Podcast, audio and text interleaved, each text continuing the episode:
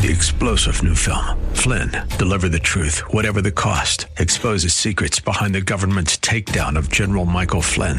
Flynn knew what the intel world had been up to. He ordered the first audit of the use of contractors. This set off alarm bells. He told the truth. He was the most dangerous person for Donald Trump to hire. They had to get rid of Flynn.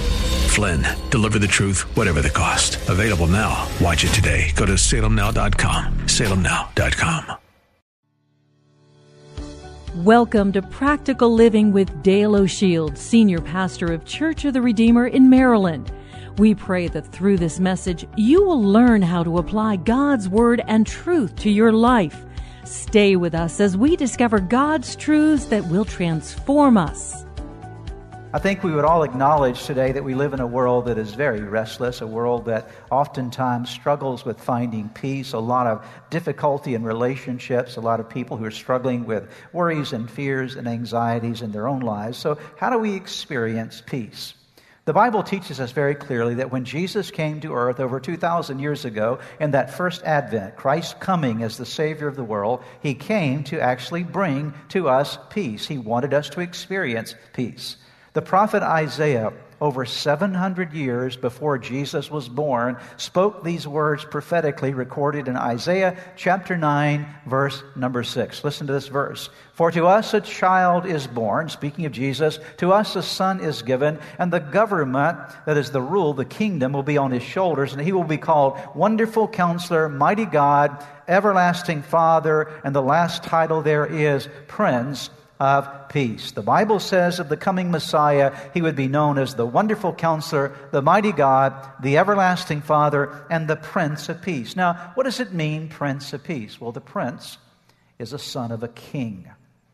And a prince executes the kingdom of the king, executes the authority of the king, brings the benefits of the kingdom of his father. So Jesus came as the Son of the Father to bring to us this rule of peace in our world, in our lives. Now, the angels understood this when they announced the birth of the Savior on that night in Bethlehem to the shepherds that were standing by with their flocks. Let me read of this in Luke chapter 2, beginning in verse number 8. And there were shepherds living out in the fields nearby, keeping watch over their flocks at night. An angel of the Lord appeared to them, and the glory of the Lord shone around them, and they were terrified. But the angel said to them, do not be afraid. I bring you good news that will cause great joy for all the people. Today in the town of David, a Savior has been born to you. He is the Messiah, the Lord. This will be a sign to you. You will find a baby wrapped in clothes and lying in a manger. Suddenly a great company of the heavenly host appeared with the angel, praising God and saying, glory to God in the highest heaven, and on earth, there's the word again, peace to those on whom his favor rests. Isaiah said he's coming as the Prince of Peace. The angels announce the Messiah has been born to bring peace to earth and peace to your earth. So how do you and I experience the peace that Jesus came to bring us? How does it become real in our lives? Another thief of peace is worry. And worry is something that we all do from time to time. Some of us do it more than others. Let me define worry for you. This is directly from the dictionary.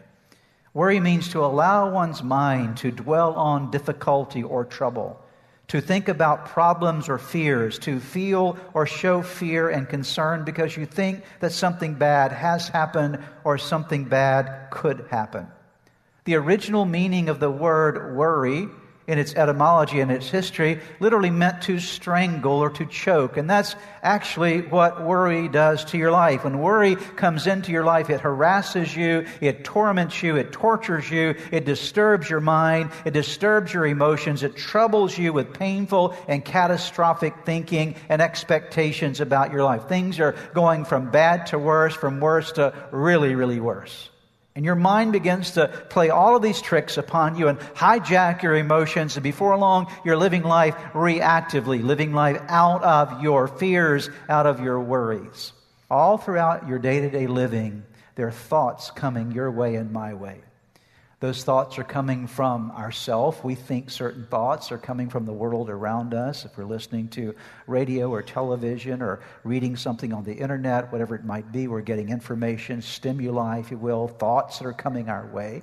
We get thoughts from other people. We have conversations with people, and they say things that make us think about things. And then we also have spiritual attacks that come our way. So this is how you live your day-to-day life. All of these thoughts coming your way. And in this package of thoughts will always be, practically every day of your life, something that you could worry about. Amen? A lot of people don't realize this. Your emotions are not an isolated part of your life. Your emotions are connected to your thinking. Whatever you think about is what you're going to feel. It's going to create the emotional world that you live in. And so out of these thoughts of what if, and what if this happens and that happens, and all these catastrophic, worrisome thoughts that you grabbed hold of in your mind, your emotions begin to be weighted down with fear and with all kind of cares and burdens and anxieties, and you start living your life that way. You start becoming reactive to things based upon this stuff that's going on in you. And so how do we protect our minds? How do we protect ourselves so that we're not living out with anxieties and cares and fear? How do we shut it down before it gets to that point of causing our lives to be disturbed and distressed and hijacked in our emotions? What I want to do today is I'm going to share with you some things that will help you in this journey. Now, let me quickly tell you that what I'm going to share with you today are things that I am learning myself. There are times that I still battle with worry and fear. Can you believe that? Okay. Because I'm in a journey as well. And so this is not something you're going to lick overnight. It's not something you're going to all of a sudden like, "Whoa, I'm free from this forever." You got to keep practicing this stuff. And I've been a Christian for a long time, and I have to keep working on these things in my own life. And so I'm just sharing a little bit of my journey with you today, and hopefully it's going to help you. These are things that I've learned along the way that I think will be beneficial in your life. So let me give you 10 things that I'm learning, 10 things I hope that you will learn as well in terms of dealing with and overcoming worry. Number one, you need to know the nature of God. How do you overcome worry? You know God's nature. Nature is the inherent characteristic or the basic constitution of a thing, of a person. The psalmist tells us in Psalm 119, verse number 68, here it's described, it's found in many other places in the Bible as well. This is simply one of them. You are, talking about God, you are good and do only good. Teach me your decrees. So what do we learn about God? We learn that God is good, and that God can only do good. And so that's the beginning point for you in fighting worry, that I realize that I am in the hands of a good God. That whatever I'm dealing with in life, I realize that I am in relationship with, I'm in the hands of a good God who is good by nature and can only do good. Number two, you need to know the promises of God. And God's promises need to be the foundation for your thinking, the foundation for your life, because they describe God's insurance plan and God's assurance plan. Two key words there. The promises of God provide for you God's insurance plan and God's assurance plan. Now think about it in the natural realm. When you have trouble going on, let's say in your home or with an automobile accident or whatever it might be, isn't it good to know what your insurance plan is, right? But I also need an assurance plan. The assurance plan is based upon where I'm insured. I can be assured of my insurance, right? And so God's promises relate to those two things. It's God giving you His insurance plan along with His assurance plan. So what do you do when worry starts working around in your mind? You stop for a moment and say, I know something about God. I know that God is good, and I know that God only does good. And now I'm going to lean into my insurance plan, my assurance plan. I know His promises. Learn the promises of God. Make it an objective this next year to become more familiar with the promises of God than you've ever been in your life. Memorize them, know them, get them into your system. Number three, trust the care of God. God cares about you, and you need to trust that care. The key word for me there is not just care, but it's also trust. Listen to Isaiah 26, 3 and 4. You will keep in perfect peace those whose minds are steadfast because they trust in you. And then verse 4, there's the word again, trust in the Lord forever, for the Lord himself is the rock eternal. So twice we have the word trust. What is trust? Trust is reliance on the character, the ability, the strength, the truth, the integrity of something or someone. It's reliance on. That's the whole idea of trust. You know that you're trusting someone when you're relying on their word, when you've taken them at their word and you actually believe that they're going to perform what they say that they will perform or produce what they say that they will produce. God says, what I want you to do with me is I want you to learn to trust in me, to throw your weight over on. God never lies. Isn't that great to know? God cannot lie. He is only truth. And so with a promise comes the call to us to trust in the promise of God. Notice, if you will, the next point, number 4, humble yourself under God. How do you and I get rid of fear in our life and worry? We humble ourselves under God. 1 Peter 5, verse 6, humble yourselves, therefore, under God's mighty hand, that he may lift you up in due time. Let me talk about this word, humility, for a moment. It's an extremely important word.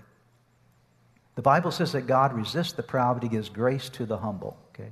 So one thing I'll tell you, what you don't want in your life is pride. What you do want in your life is humility, because that's the way you find God taking care of you. You humble yourself before him. What does it mean? The word humility in its original form means this. It means to lay flat, to prostrate yourself. That's why humility is a dimension of worship. Laying flat is a declaration of I am weak, he is strong. I am lesser, he is greater. And what we must understand, if we're going to be freed from worry and fear in our life, is that we are in the dependent role with God, and God is in the provision role, that God is the greater and we are the lesser. Amen? Okay? This is important.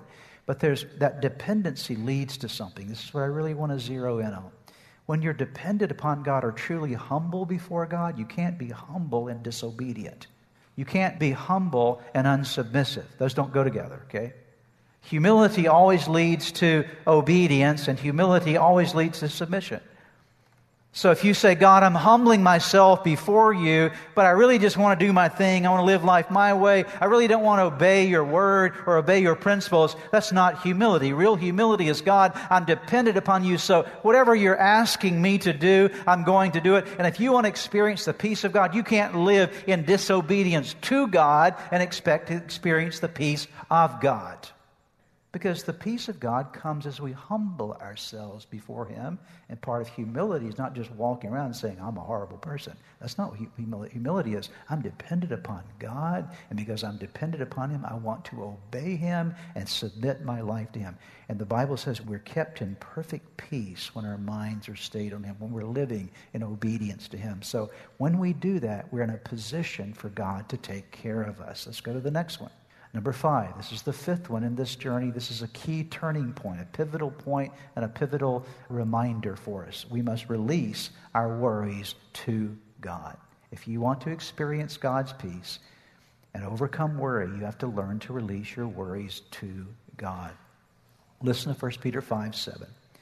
Cast all your anxiety on him because he cares for you. Philippians 4, verse 6. Don't worry about anything. Instead, pray about everything. Tell God your needs and don't forget to thank him for his answers. This is critical, that we say, God, I want to release to you my worries. Let's go to the physical realm for a moment. What if every day of your life, as you woke up in the morning, you had to put on a backpack, and in that backpack were all kind of weights. And as you go through the day, people keep adding weight to your backpack. 5 pounds here and another 10 pounds there. And you're carrying this weight you carry every day of your life. Just all these weights in the backpack of your life. What would that do to you physically? Over a period of time, it probably would affect your posture, correct? Okay. It certainly would affect your energy level, correct? Okay. Because it's draining energy, you're having to use energy by carrying that around. It potentially can affect you in all kind of different ways, just physically. But I want you to imagine with me emotionally that as you go through your day, that what, if you're not careful, what you will do during the day is pick up weights during the day. You'll pick up a burden here and a worry there, and you tuck it into the backpack of your soul. And somebody says something and says, oh, wow, yeah, oh, I wonder about that. Boom, right there. And you read a newspaper article. Oh, yeah, that is terrible. Boom, there it is, okay. Somebody says something to you that's related to another issue. You're packing all this stuff in. Sometimes you even create these things yourself, or the devil comes along and throws things your way, and you're putting all this weight. You know that there are people that are carrying around with them a backpack in their soul of all kind of burdens that they've accumulated over time, and it's weighing upon them. It's affecting their spiritual posture. It's affecting their spiritual energy. It's affecting their spiritual productivity. And that's why what God says to us, he says, I need you to unpack your backpack, okay? Don't worry about anything. Instead, pray about everything. How do you unload your backpack? Worry less, pray more. And so prayer is the process whereby you unload your backpack. Now, here's the way it's got to work, but you've got to release those to God. You can't just pray about them. You have to give them to God. He said, don't worry about anything. Instead, pray about everything. Tell God your needs and don't forget to thank him for his answers. Here's how we often pray. Oh, God, I want to pray about this problem, whatever it might be. And God, I'm giving it to you. I want to give it to you. I want to give it to you. I really want to give it to you. But the whole time we're still holding on to it, right? As though God's not sufficient to take care of it. What God wants to see, as long as you're holding on to it, then where's the weight? Where does the weight still remain? You're still carrying the weight. And so when the Bible says, don't worry about anything, instead pray about everything. Tell God your needs and don't forget to thank him for his answers. Got it? Right? But this is the thing you and I have to realize, that in prayer it's not for us to hold on to and just pray about. The whole process of prayer is to actually let go of it. That's why he says you got to get rid of this thing, because I tell you, worry will kill you. Worry will put you in the grave far before it is your time to be in the grave. Worry will stress you out. It'll stress your relationships. It'll do all kind of things to you. So God says, no, worry less, pray more. Don't worry about anything. Instead, pray about everything. Tell me what you need, and don't forget to thank me for the answers. I got this. But you got to release. You have to let go. Look at the next point here, okay? The next point is accept, then, the peace of God. Now, the acceptance of the peace of God is the very thing I just described, this experiencing the release of the weight. Let me read verse 6 again of Philippians 4, and I'll ask you to read with me verse number 7, okay? Philippians 4:6 says, don't worry about anything. Instead, pray about everything. Tell God your needs and don't forget to thank him for his answers. Now read verse 7 with me together. If you do this, you will experience God's peace, which is far more wonderful than the human mind can understand. His peace will keep your thoughts and your hearts quiet and at rest as you trust in Christ Jesus. So there is the receiving of God's peace. Number 7, you must believe in the power of God. Luke 1:34, here's the story. Mary asked the angel, but how can this happen? I'm a virgin.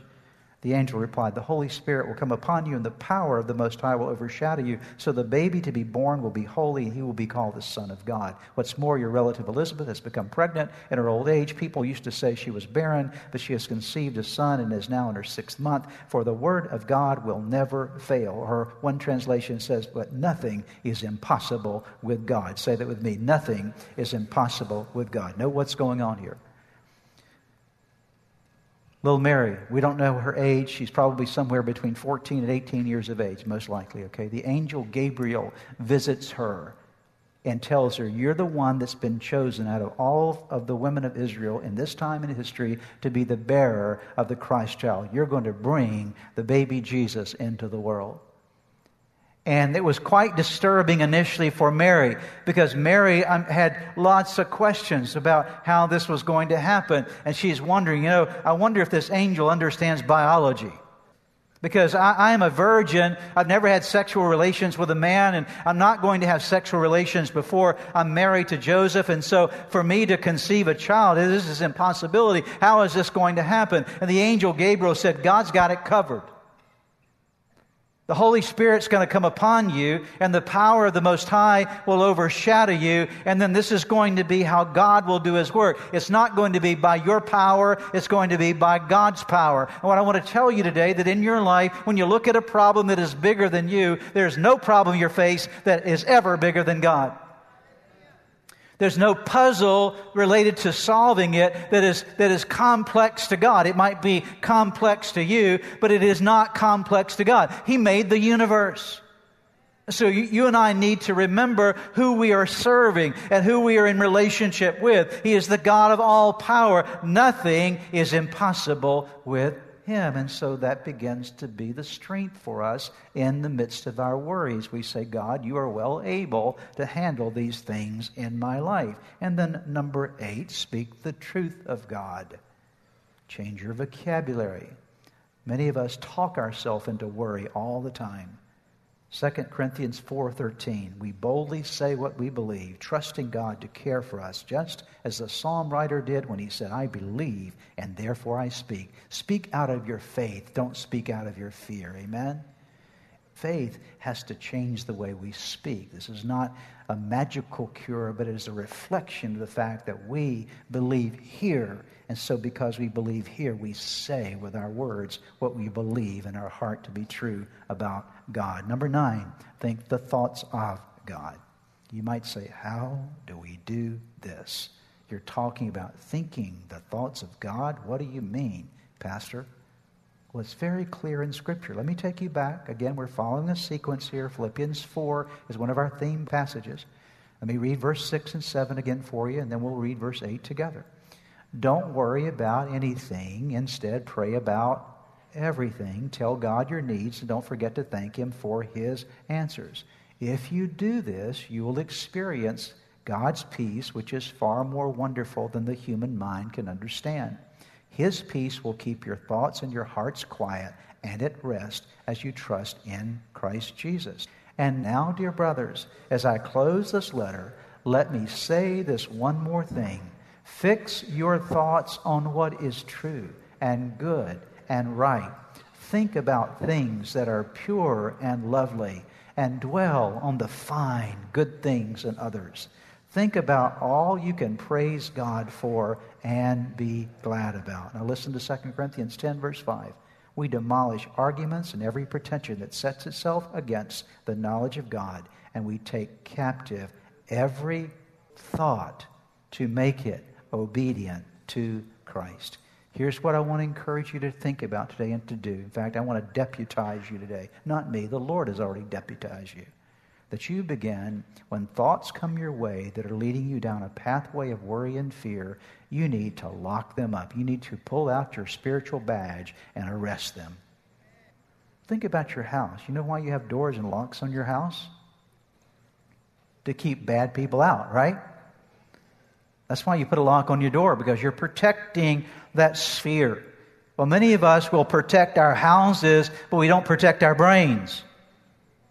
And we got all these open windows and open doors in our mind, and the adversary comes along with these thoughts, and we think about these things ourselves we shouldn't be thinking about, and worries here and fears there, and we let all this stuff in. And the Bible says that we're to take captive every thought and make it obedient to Christ. Put some windows and lock them down in your brain. Put some doors and lock them in your brain, and say, I'm only going to let the good stuff in. I'm going to drive the bad stuff out in Jesus' name. I'm taking authority over these things. Why? Because I've been authorized by Jesus to take authority and take captive every thought and make it obedient to Jesus Christ. It's victory that we have. The last point, 10th point in this journey that I'm learning, and I hope that you're learning as well, is to express gratitude and worship to God. How do you conquer worry? You learn to express gratitude and worship to God. 1 Thessalonians 5:18, give thanks in all circumstances, for this is God's will for you in Christ Jesus. Praise always assaults the spirit of worry.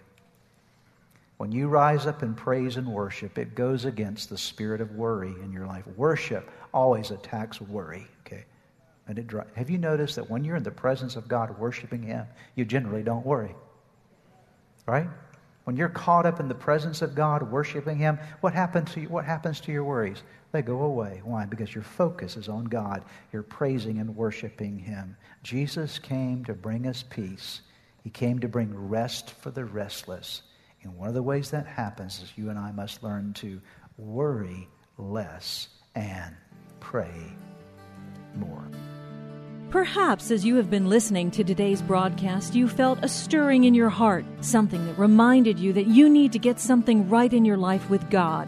The first way to start in that journey with God is to open your heart to Jesus Christ, to make Him the Lord of your life, to turn over all your life to Him. And that begins with a very simple prayer. I want to lead you in that prayer right now, and it's a prayer that you can pray right where you are. Say these words: Jesus, I invite you into my life today to forgive me of all my sins.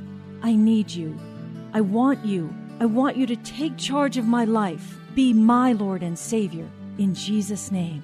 Now, if you just prayed that prayer with me, I want to encourage you with a promise from God's Word that says, when we call on God's name, when we call on the name of His Son Jesus, there is salvation that is brought to our lives. He changes us from the inside out. And the Bible says that if any person is in Christ, he is a new creation. Old things pass away. Behold, all things become new. And that's what's happened to you today as you've opened your heart to Christ. Let me encourage you. You need to take the next step. The next step is to make sure that you get into a good Bible-believing church where you're studying God's Word. And make sure you get a copy of God's Word and begin to read it. Spend some time each day in prayer.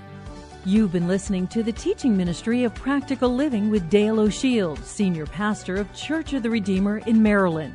If you would like more information, please visit our website at church-redeemer.org. May God bless you and make you a blessing.